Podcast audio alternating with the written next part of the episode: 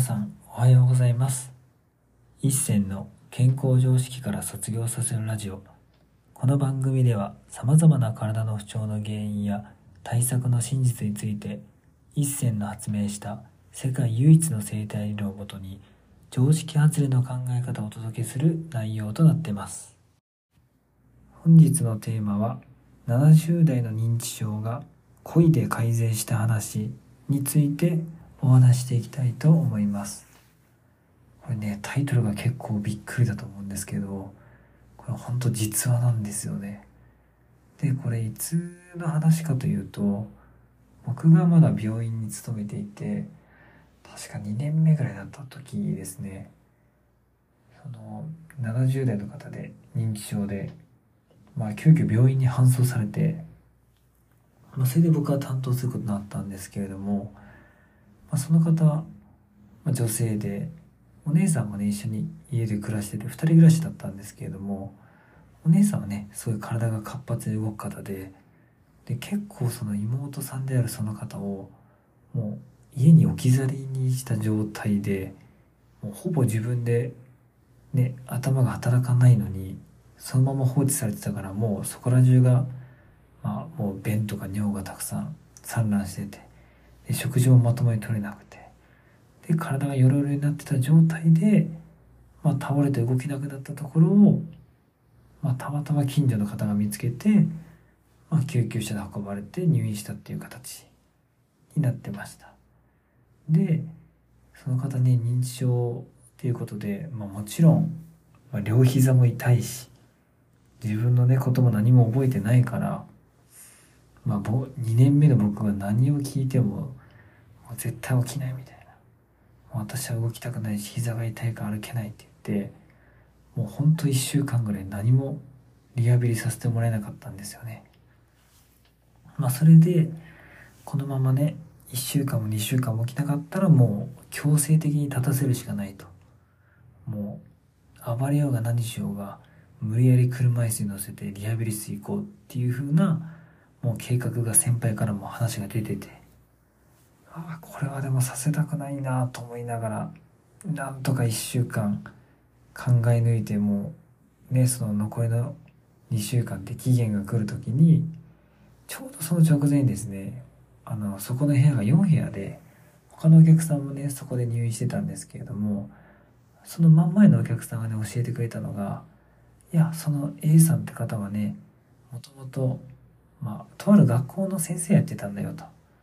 だから学校の話する時はすごい元気に自分のこと話してたから多分学校の話したら喜ぶよって言ってくれたんですよ。で僕はじゃあ何をしたかというと、まあ、その方の、まあね、カルテとかいろいろ調べてどこどこ学校のこういう先生やってたんだってことを見つけて僕はその学校のなんか校庭とか学校の交渉なんかね校舎のマークとかを全部ネットで検索して印刷してきてでそれをクリアファイルに入れてで彼女の前に持っていきました。であまりによろしくはないかもしれないけど僕は嘘をついて僕はねこの学校の卒業生なんですよと。もう A 先生がねこういう姿だっての僕見たくないから一緒に頑張りましょうよリハビリっていうふうに言ったらもう目の色がギロって変わってよし分かった。じゃあ今から起きていこうって言って、あんだけね、両膝が痛いって言って車椅子を乗れなかった人が、もうフリーハンドで何も使わずスタスタ歩いてリハビリ室行き出したんですよ。もうそれの時はもうみんな、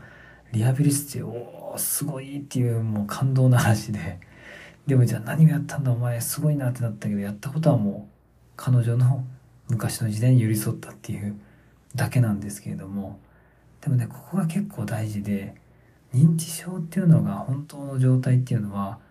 今とかその70代の方だったら今起きてることとか全然覚えれないんですけどでも昔のことって結構覚えてるんですよ。それは長期記憶っていうんですけれどもその今の記憶はないけど例えばその方はですね40代30代ぐらいの記憶で止まってるんですよ認知症になったことで。だからその頃のことの話をするとものすごい響いて動いてくれて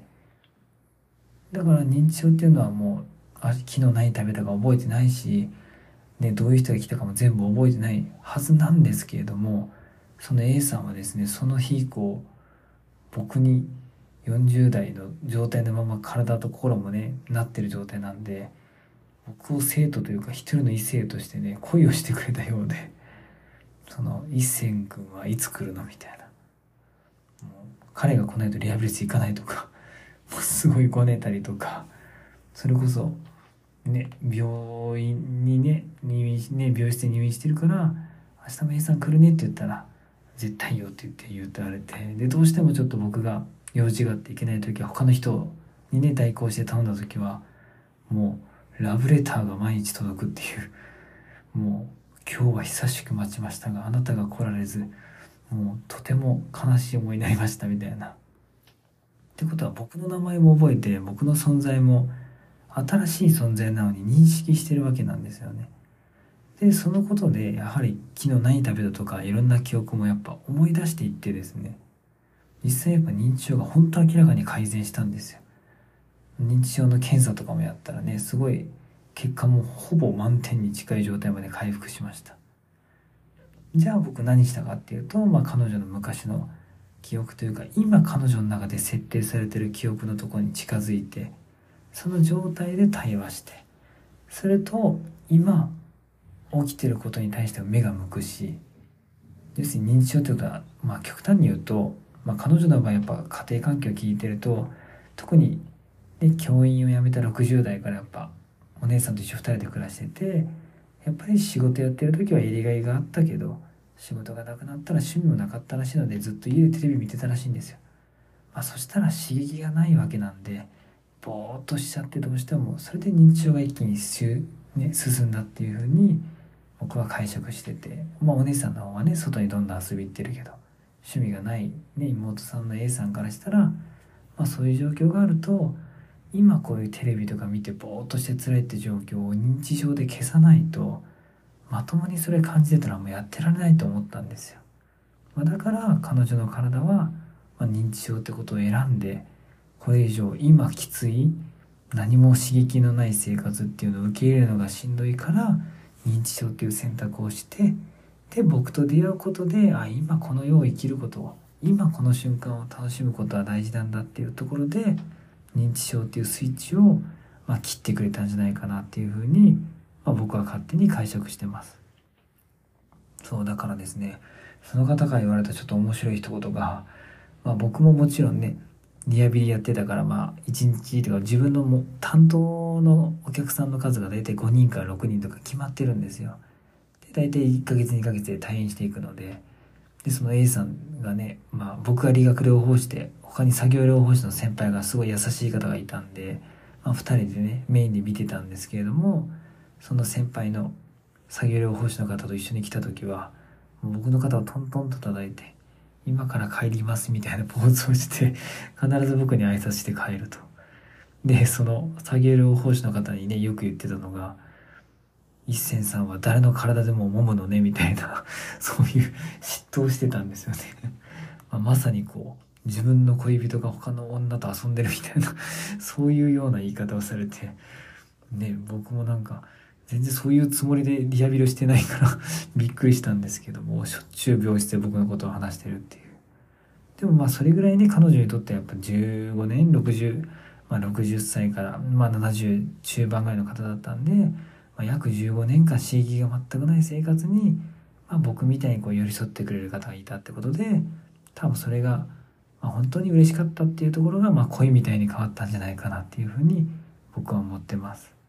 でその方ね無事に3ヶ月後退院しても元気に戻ったんですけれども、まあ、僕はそのタイミングでもう病院も辞めたので、まあ、その後の詳しいことはちょっと友達伝いでしか聞いてないんですけれども、まあ、やはり病院のねそういう環境は良かったけど、まあ、また家に戻ったらお姉さん遊び行ってまた一人になるわけなんで、まあ、また同じことを繰り返してまた病院に病院にね入院してきたって話は伺いました。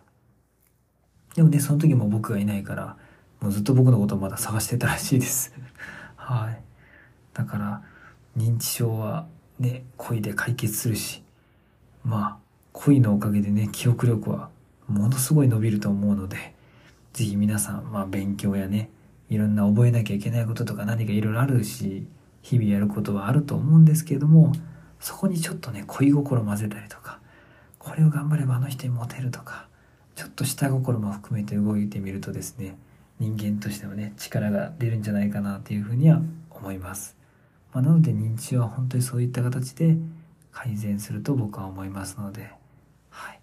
まあ、僕がいろんな方をね担当した中で、まあ、本当にいろんなね僕も体験させてもらってありがたいことはあるんですけれども